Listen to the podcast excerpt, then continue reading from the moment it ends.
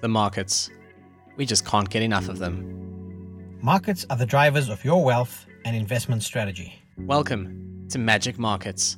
I'm your host, the Finance Ghost. I am Mohammed Nalla of MoKnows.com. Mo is one of the most respected macro analysts to come out of South Africa. He is now in Canada, so we get his global perspective layered on top of emerging markets expertise. Together, we will unpack the biggest trends and issues and scratch beneath the surface to bring you our insights and share our love and passion for markets and investments. This podcast is for informational purposes only and is not financial or investment advice. Please speak to your personal financial advisor. Welcome to Magic Markets. This totally magical podcast is brought to you by a ghost and a dude called Mo, as well as Herenya Capital Advisors, a registered financial services provider, FSP number 47080. Herenya Capital Advisors is setting the new standard for stockbroking services. Herenya is by traders for traders. Visit herenya.co.za to find out more. Welcome to episode 44 of Magic Markets and the third in the Herenya September series, which we are really, really enjoying. In case you haven't noticed, it's it's been a favorite of ours. So Pietri joins us once again uh, from Herenya, and uh, Mo, as ever, my co-host all the way from Canada.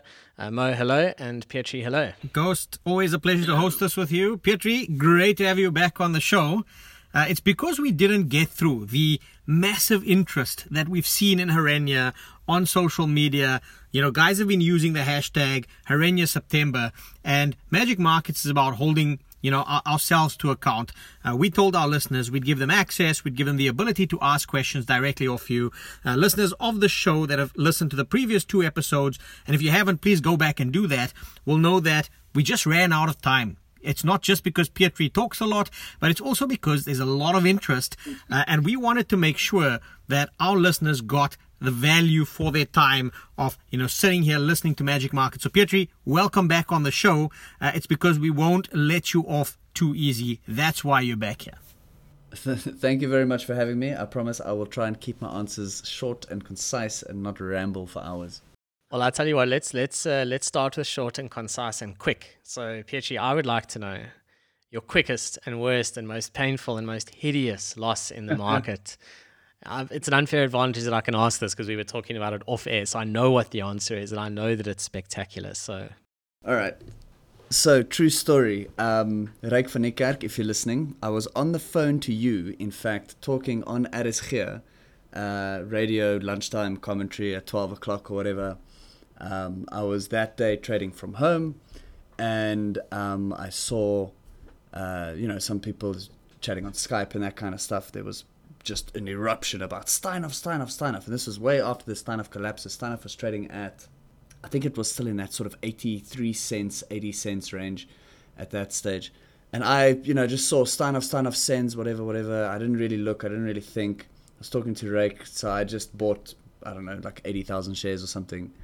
And in a space of about seven minutes, that thing it whipsawed me. It bounced up 20 cents, down 20 cents, up 20 cents, down 20 cents. I was long short, long short. I must have done maybe five, six trades in that five, five or so minute gap, and I lost 83 while I was doing radio, dude. That clicking you were doing last week. You weren't joking. You're not shy to trade when you're on these things. Sorry, how much did you lose? Just say it's 83 grand. 83,000 rand. Probably less than five minutes, yeah.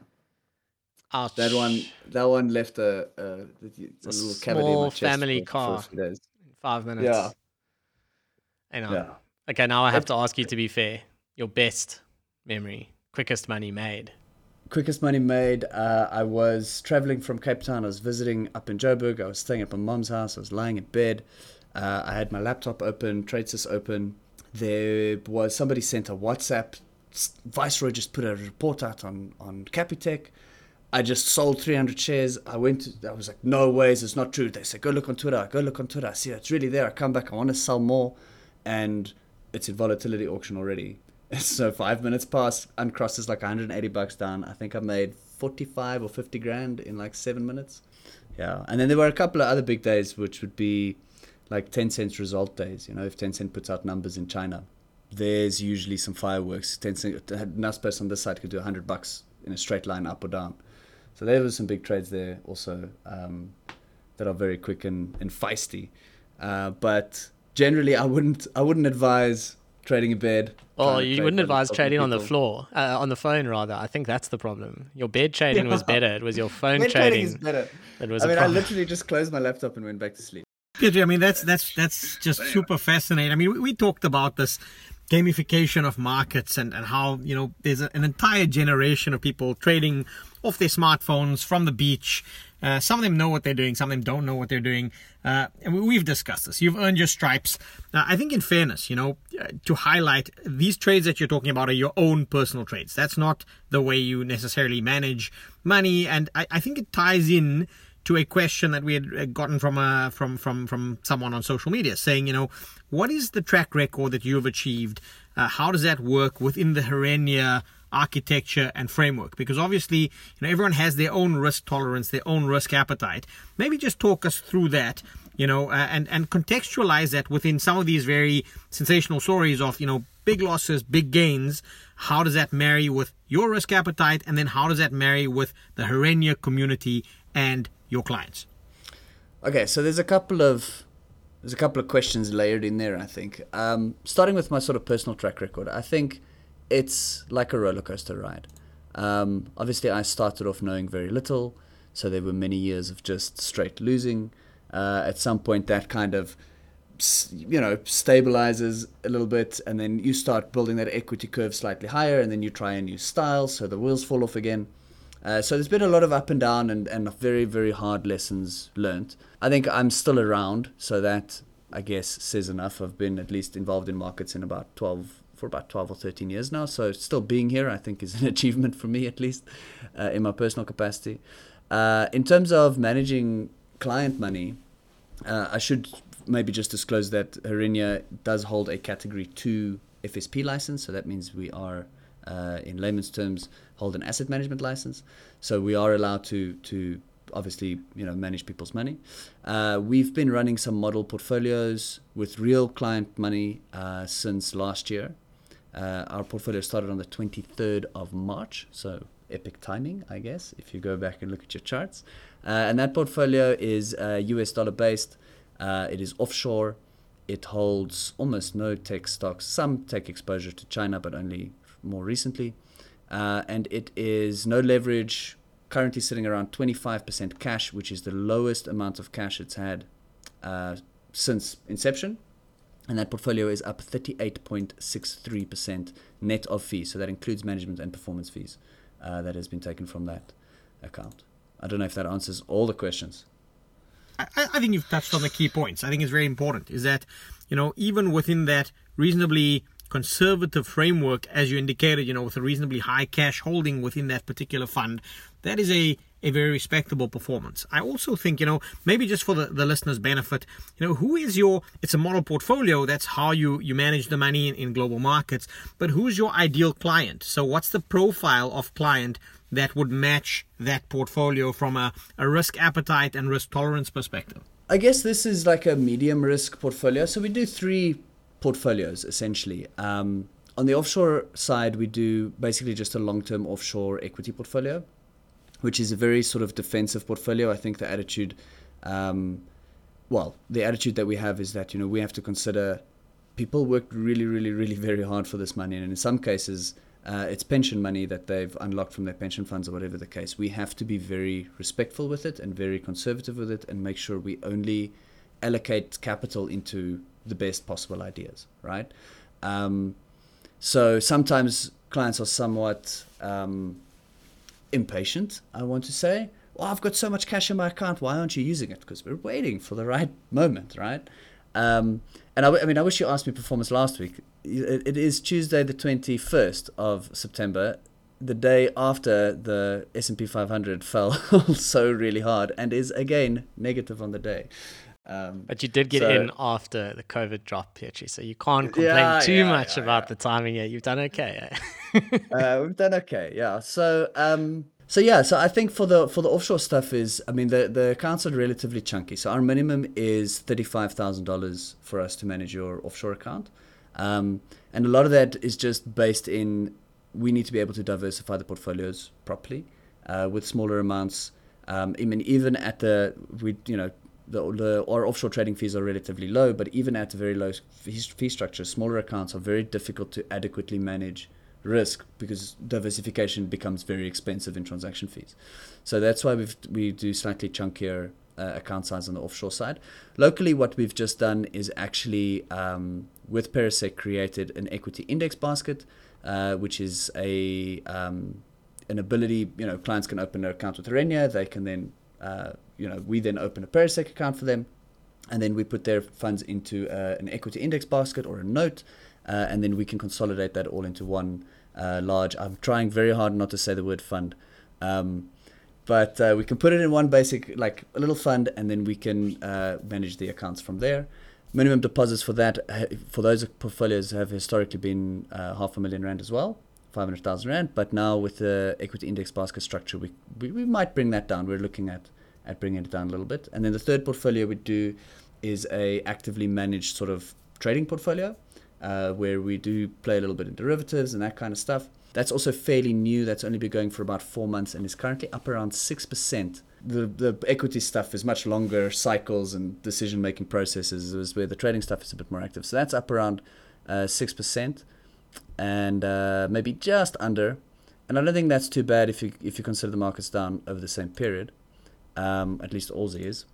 And um, yeah, I think that's that's basically it. Oh, minimum deposit for that is currently at 200,000 because we do use a bit of leverage so we can obviously it's a lot riskier so the profile for that you know the two equity profiles are more conservative long-term uh, investors uh, and then the the actively managed trading portfolio is for those who are looking for high growth and do not mind a bit of volatility. Do you have a flat fee type of structure across the different portfolios, or does that differ in each individual portfolio? Uh, no, so there is a flat fee. Uh, offshore portfolios are 1% per annum to manage, with a 20% performance fee of outperformance above the benchmark, which is the All Country World Index. It is not an easy index to beat, I'll have you know. Uh, it has doubled in the time that our portfolio is only up 40%. So for context. Although we have not been fully invested, as a disclaimer, nonetheless, uh, facts are facts. Um, the same benchmarking and management fee applies locally, except management fee locally because of the EIB structure is slightly higher, so it's a 1.5% management fee, but the same benchmarking is applied. Uh, to the equity portfolios and to the trading portfolios, we use a high watermark principle. So we share a we charge a performance fee on you know any profit generated above the watermark. So if we get your account from say 250 to 300k, uh, if we draw down to 280 and get it back to 300, we share. We obviously make no performance fee. Only above 300 do we once again start um, taking a, a, percentage of the, the return. Also, I must to just disclaim all the performance here is net of fees. Not easy to beat an equity benchmark with a big cash piece as a, as a bit of a risk mitigator and giving you some space to move. That's for sure. Look, if I could just put put a note in here. Um, I would rather underperform the benchmark than lose the money. Hundred percent. Listening to all of that and listening to the minimum account sizes and everything else, would you say that? I mean, what ends up happening in practice? Does someone come to you and say, "Listen, I've worked for 20, 25, 30 years. I want to learn about trading now, and I come with a whole lot of money." and I'd like to make sure that that money is managed properly. And I would like to manage 50k of my own money and trade with it and learn and then release some across. I mean, is that what kind of typically ends up happening, or you know, what does the customer avatar of Herenya look like? I want to say there's really two types of customers. There's obviously the very active trading guys who are um, very involved in the community and you know very active on the trading side. We have some really low fee structure accounts there as well. Uh, so those are the very active traders. Uh, then there are you know the customers that come and say, well, look, I'll start you off with fifty thousand dollars, see how you go, and as time goes by, they'll every few months phone you up and, and give you some more, right? So those are, I want to say, the sort of the two primary clients. We do have a number of different clients who, you know, we manage a local portfolio as well as offshore portfolio, and then they also trade their own accounts, both locally and offshore. And obviously, you know, we we do the the bulk of it while they do uh, a smaller portion. And obviously, as they you know become more experienced and want it's their money at the end of the day, as they want to take over management of their own cash more and more, we we let them do that. So it's kind of a it's kind of a mix. So I don't think we have a real, you know, specific client archetype, if you will. We've got a broad mix of people from you know very young uh, guys who are just leaving university, uh, and are very, very, very keen on this. And you know, for so for them, we might uh, waive the minimums, if you will. And then we have uh, you know a lot of business owners, entrepreneurs, um, people who are able to to spend a lot of time trading. And then there's the more investor type who uh, I don't know, maybe like my long hair saw me on TV or something, and like, hey, here's some money, run it for me. So yeah, it's a it's a it's a weird diverse mix. I don't know how to answer that to be honest. No, I think there's always a core customer of any business, and there's always going to be deviations from that. And I think it's it's useful for people to understand what that looks like. Yeah, so I mean, Pietri, that's that's nice because you know I've said time and time again on the show, diversity of views, backgrounds are really what make for a, a much richer markets experience. Um, but I mean, if we can go to another question from from from a follower that is related to that. And that is, you know, what is your favorite asset class to trade? Is it just equities? You know, you've mentioned options on the show. We've seen that equity options and so forth, I'm assuming. But, you know, do you, does Herenya trade other asset classes? Uh, is it just an equity centric business? And, you know, what is your favorite asset class to trade? And if it's equities, you know, is there a particular market that is your favorite or, or where you would like to look at as your kind of default go to market? So it's absolutely equities. I think is the the answer to that. It's just kind of, you know, I mean, I know I started my journey playing forex demo accounts, you know, um, as most people did, I suppose.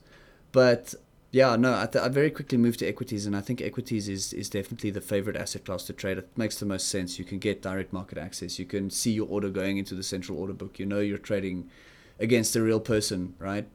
Um, so absolutely, that's that's equities.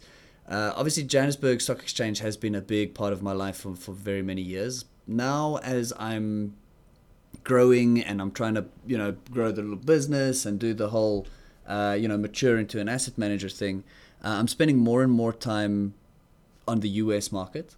Um, I think there's a lot of advantages there. Liquidity is one. Um, you know you can throw a million dollars at a at a stock and you're not going to move it, right? You do that with a small cap in on the JSE, you might move thirty percent um, on a relatively small trade if you if you uh, you know think about it in in the bigger market US context, right? So yeah, I think equities is by far the best uh, for me at least. Uh, and equities also offers access to other things. So with ETFs, for example, you can buy, um, you know, commodities, physical commodities, commodity futures. Uh, you can buy um, sort of hedging structures, inverse ETFs, for example. You can get sectoral exposure. You can also do fixed income stuff. So ETFs, I mean, as much as they are an equity, you are, they are a great diversifier as well in your in your portfolios. ETFs can be incredibly exciting. I mean, we've had some shows previously with guests like Nerina, and uh, we've talked about it. ETFs can get really interesting, and they can, especially overseas. I mean, there's even some inverse ETFs uh, that I looked at today, you know, just there's always something to learn and there's always something to, to see. The US is just bigger. I've learned the hard way with bid offer spreads on JSE, small and even mid caps, but especially small caps. I mean, you can be right, but you've got to be right by 20% to get out the spread. And it's, it's, it's quite disheartening. It's not, it's not always practical, particularly if you're small and you've got to cover like a minimum trade tra- trade fee, right? So settlement straight, minimum trade cost through the broker is like you know, plus all the taxes and stuff, it comes to 220 bucks, and you want to buy 5,000 rands worth of a stock, and you've just paid, you know, two and a half percent brokerage. It's it's ridiculous, and that's just in.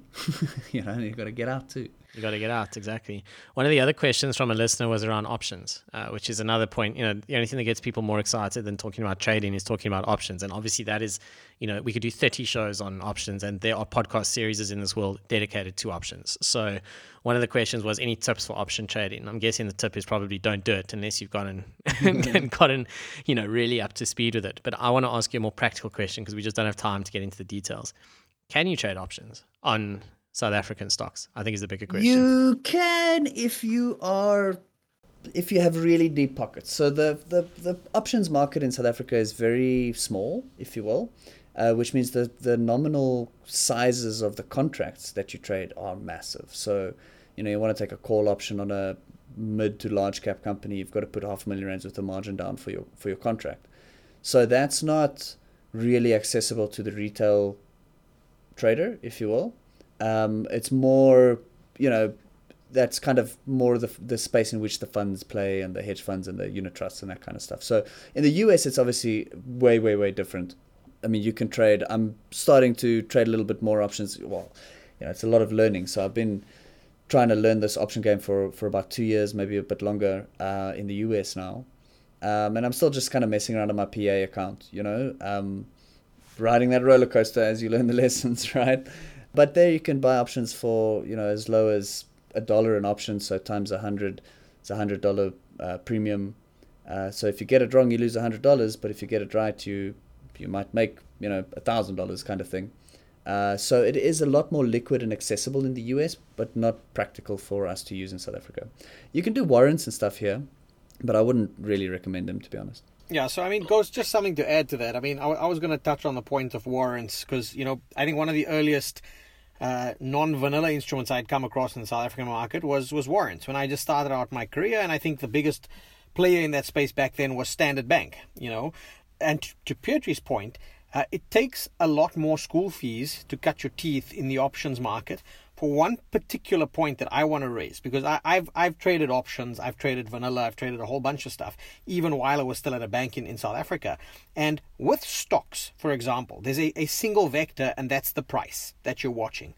With options, it's more complex than that. You're watching price as a vector, you're watching volatility as a vector, you're watching the time value. So, a lot of people don't realize it. If you bought an option today and you just held it like a stock and you held it to its maturity and nothing happened, that there's an aspect of time decay in the options. I don't want to go into the details. All I want to say to the listener is there's a lot more complexity. You're not just watching the price vector like you're watching on stocks. Uh, just make sure that you know exactly what you're dealing with when you're going into options because it's not just leveraged, but that you're dealing with a lot more variables in terms of where the price of an option could possibly go. Yeah, I think there's a lot of learning you have to do before you you get involved with that stuff. There's a lot of books I think that's worth reading and a few courses worth taking.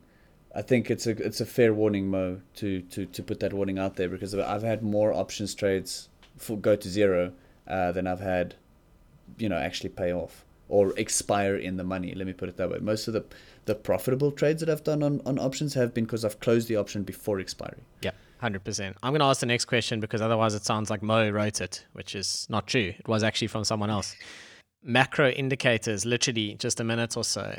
Are there any key macro indicators that you track? And that could be like, I don't know, US payrolls or, you know, what kind of macro stuff are you watching regularly? I think it depends on the major market theme. So there's not really one thing that I build a model around, you know. Um, so there are people that are out there that are much smarter than me, that are building these models, uh, that generate signals, and I would rather read their research um, than than try to emulate the uh, some of the models that they build. So people like Mo, for example, um, have a very valuable piece or a very valuable piece of the, the, the overall puzzle. Uh, I think that there are a couple of things that are very interesting. Stuff that I've been watching more closely recently, though, is stuff like the um, the VIX term structure. So that's looking at the uh, what the volatility index levels are at various different expiries. So one day VIX, three day VIX, one week VIX, one month, three month, nine, six month, one, 12 month, whatever. And looking at that term structure and seeing how that term structure moves. Um, that can be a quite a good buy indicator when the when the term structure inverts. I don't want to go into too much detail here. I guess you can Google this stuff. It's pretty easy to find if you if you Google just some of the stuff that I just said. Uh, so that's relatively interesting. Also, recently, uh, you know, something that's been definitely on the radar is uh, COVID infection rates and uh, vaccination rates and death rates and that kind of stuff, right? Um, also, inflationary uh, inflation data, CPI data has been very important of late. Um, what I think is a bit more important than CPI at this stage, well, CPI is obviously going to lead the Fed into making their decision. FOMC is ongoing at the moment, so we'll find out tomorrow what the what the minutes say. But um, you know, for example, that tapering program, the rate at which they're buying uh, bonds, for example, is very very important. Um, credit impulse in China is also something that's been very topical of late the stuff that I watch, I guess, varies as the market continuously changes. You know, I rely on um, on research a lot of the time uh, that you have to, in many cases, pay for the good stuff, right? And uh, you know, I, I just try and absorb as much as I can and try and put the puzzle together, and from there say, okay, well, what are the things that I'm that I really should be watching? So what I'm watching, for example, is policy around global policy around nuclear power. Uh, which countries are changing policies in which ways in order to make nuclear power, uh, you know, a bigger part of our lives. And we can see even South Africa today uh, saying that they want to, uh, you know, go ahead with a with a, you know, building a power station. So that type of stuff is de- is very dependent, I think, on whatever the sort of major macro theme is at the time. Thanks. It's, it's been great. I think just in the interest of time, I, I want to ask one kind of pressing market related question that, that a, a follower sent us. And that is, you know, we know that taper uh, is, is coming. We know the Fed's been speaking. You've referred to that. You know what's what's the technical setup look like to you? I've been following some of your social media commentary. We've all seen that infamous wedge on the s&p 500 in fact i wrote about it on my newsletter last week saying enough about the infamous s&p wedge right? What is your view on where us and then it broke. Not exactly right? I'm like we know it's broken it's broken what, what are the levels of support you're looking at this is a question what are the levels of support you're looking at on major us indices if the fed taper kicks off and, you know, perhaps it's a question of if the Fed taper kicks off as well as if inflation is really the problem and results in the hiking of rates that everyone seems to be afraid of uh, in, in, in the market. Okay, so I'll try. I'll try. I promise I'll try keep it short. Um, it's very hard to sort of identify a specific level. If you want to use like pure technical analysis, uh, if the wheels fall off the bus, we're looking at. Um, actually, let me look at the actual. I'm looking at the ETF. Uh, so if the wheels properly fall off the bus, we're looking at four three thousand four hundred as a support level on the S and P five hundred. So that is a thousand points down, which is approximately what twenty five percent from where we are now.